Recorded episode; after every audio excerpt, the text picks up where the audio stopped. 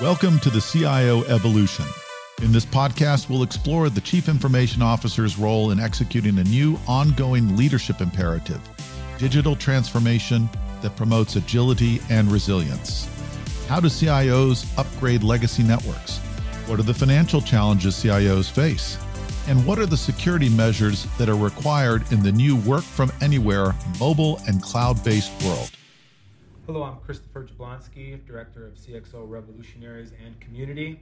I am the guest host for this edition.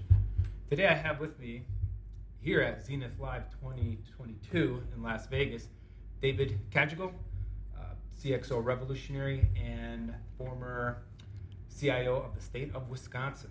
We're going to be talking about a very important topic, seeing what is happening in the economy.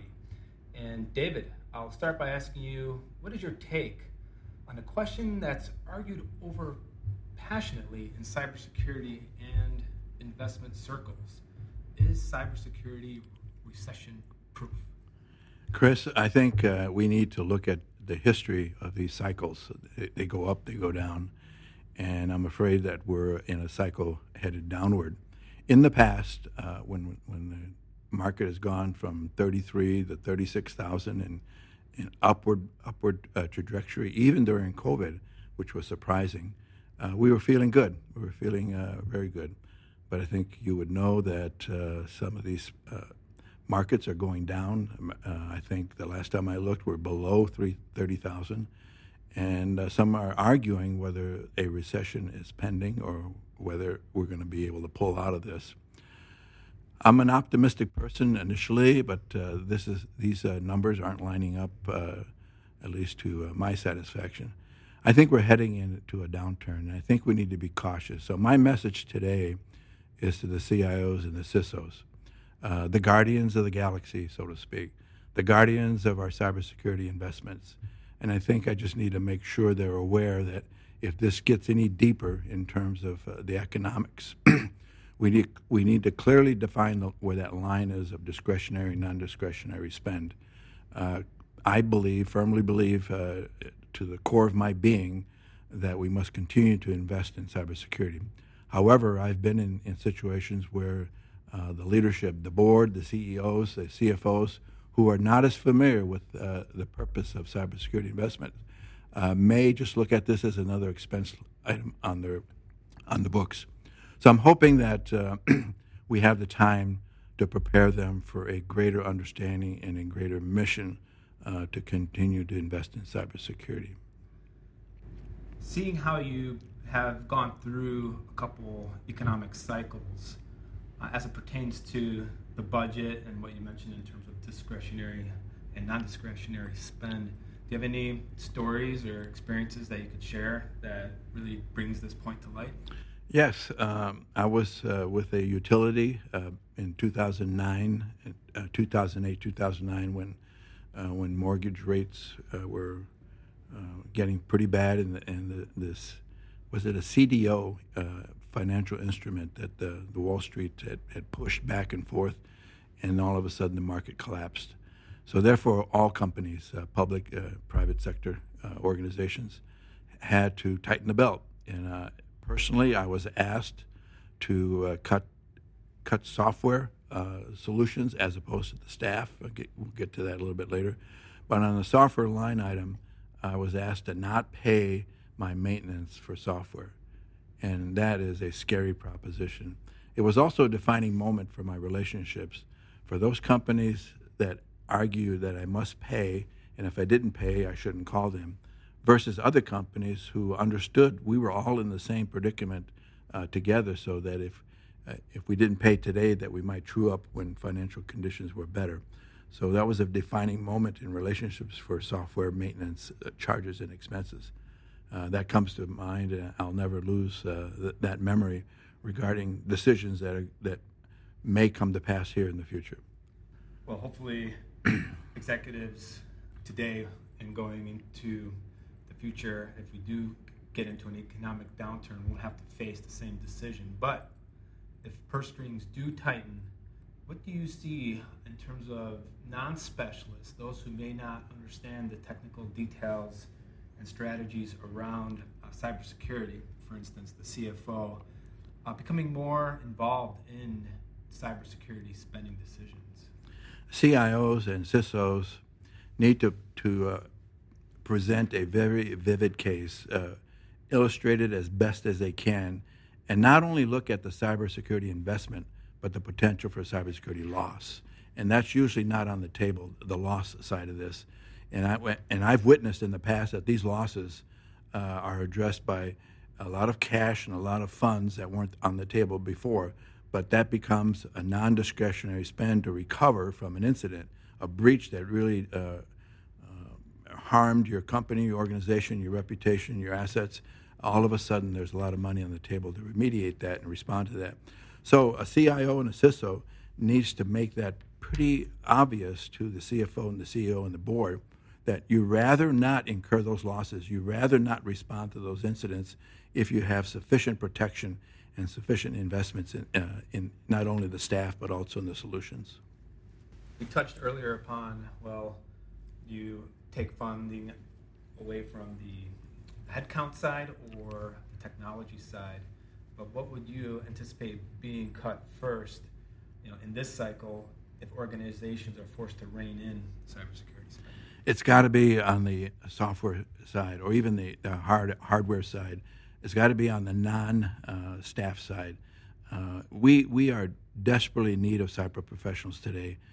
It would be detrimental to any organization to let a cyber professional go, because by the time you had the funds to come to bring somebody back, they're not going to be there.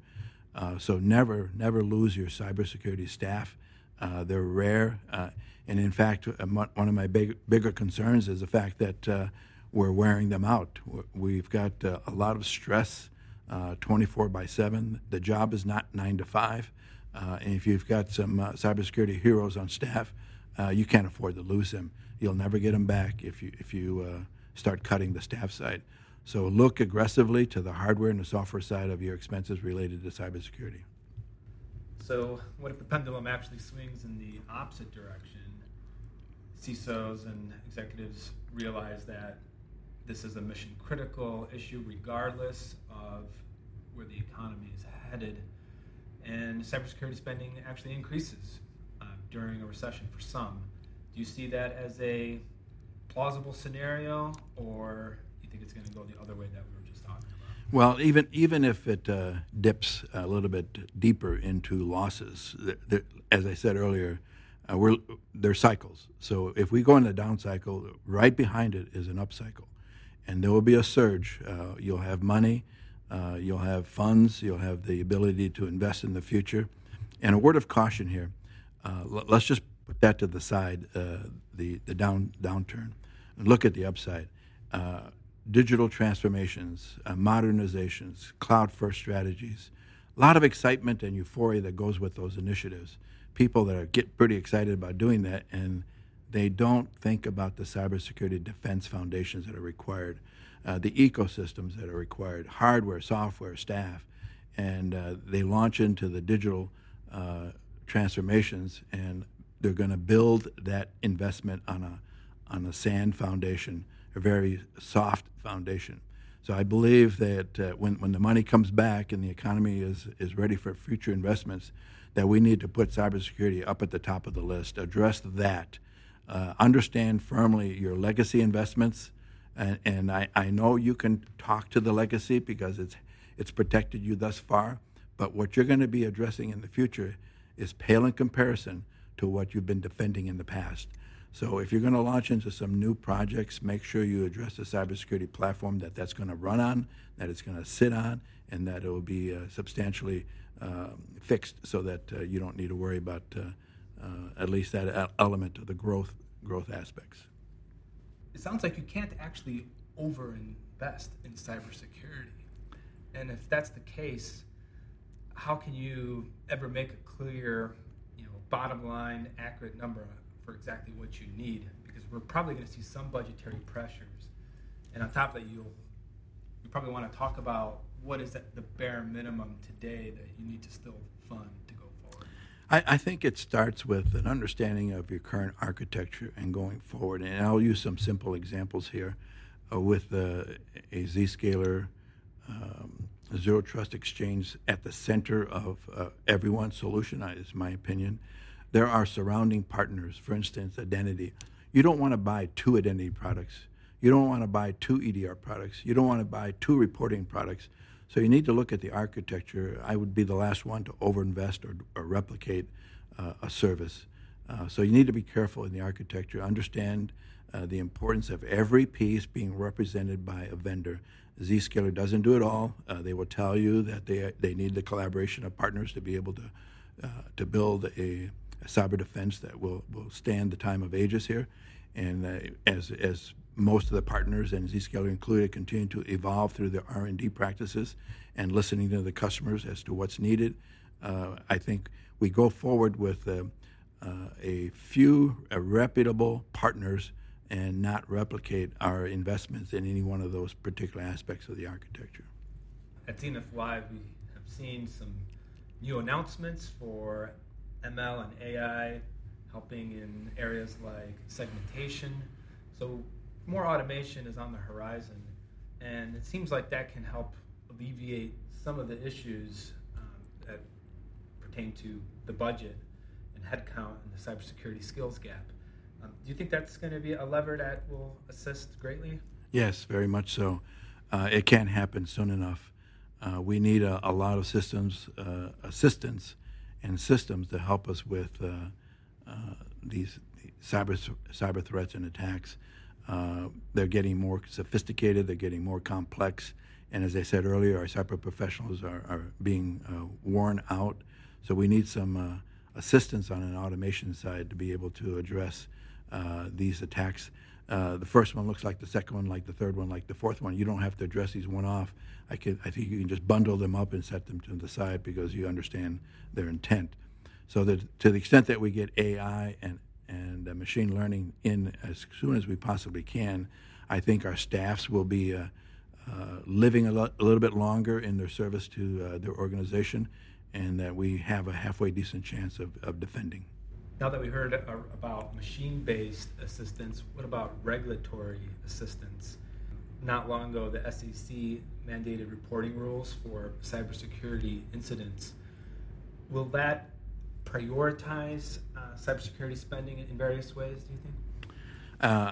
I hope we, and probably shouldn't admit this, but I would like to see more regulation in this cybersecurity space. The greater assistance that we can get from the federal government, the better off we will all be. Just remember, the Department of Homeland Security has defined 16 sectors, and we're doing the best we can to ensure that those 16 sectors will continue on with the life as we know it, the democracy that we're accustomed to, and the operations of both the public and the private sector working together. So I think Chris, that the White House issued a executive order for the federal government agencies to move forward in a zero trust approach without designating anyone in particular, but I think we all understand who we're going to look to for that regard. I think the federal government is a model, and we should be following that model. And to the extent that they refine the regulations and they issue more, I think will help both the public and the private sector build their cyber defenses for the future attacks that we know that we're going to incur. Are there any opportunities for rationalization of the cybersecurity stack when it comes to looking at point solutions, best of breed, and the platform approach? Yeah, I think there's room for, I look at the cybersecurity architecture like a Venn diagram, and every partner has their circle, if you will. But they all overlap. And will the competition for business begin to erode a partner who's not keeping up with their R&D efforts and not listening to the customers, and therefore another partner will extend themselves into that domain? I can see that rationalization occurring. This business is not for the faint of heart. This business is not for underfunded organizations. This business is just demanding a lot of R&D and visioning in terms of where is all this going, how sophisticated and how complex and how much more of these attacks are there going to be. The geopolitical storms that we're experiencing now. These nation states who have dedicated staffs and organizations inventing these attacks, these zero-day attacks, that's not going away. And in fact, it's getting much more complex. So therefore, every single partner needs to be investing in R&D, talking to the customers, understanding their domain of protection, and continue to partner with Zscaler, if you will. What guidance do you have for a CIO trying to navigate what the budget will look like for the next couple of years? The CIOs and the CISOs have new responsibilities and need to create new strategies. They need to be looking forward, and the geopolitical turmoil that's going on today is a significant challenge for all of us. So no longer can the CIO and the CISO work in their organization at their desk and deal with their issues. They need to be looking at what this global economy consists of and who will be the winners. Try to predict who will be the winners, who will be the losers. And the supply chain issues is a classic example, whether it's physical goods or whether it's a software side supply chain. A CIO and a CISO needs to be aware of that. Where's all that going? Is life going to get simpler or is it going to get harder? I contend it's going to get harder and much more complex. So CIOs and CISOs are no longer fulfilling their old responsibilities. They need to be looking at a global economy. They need to be looking at global staffing and global attacks at the nth degree.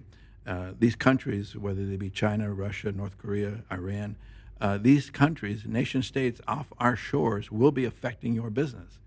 And these zero-day attacks are coming at us as fast as they can make them.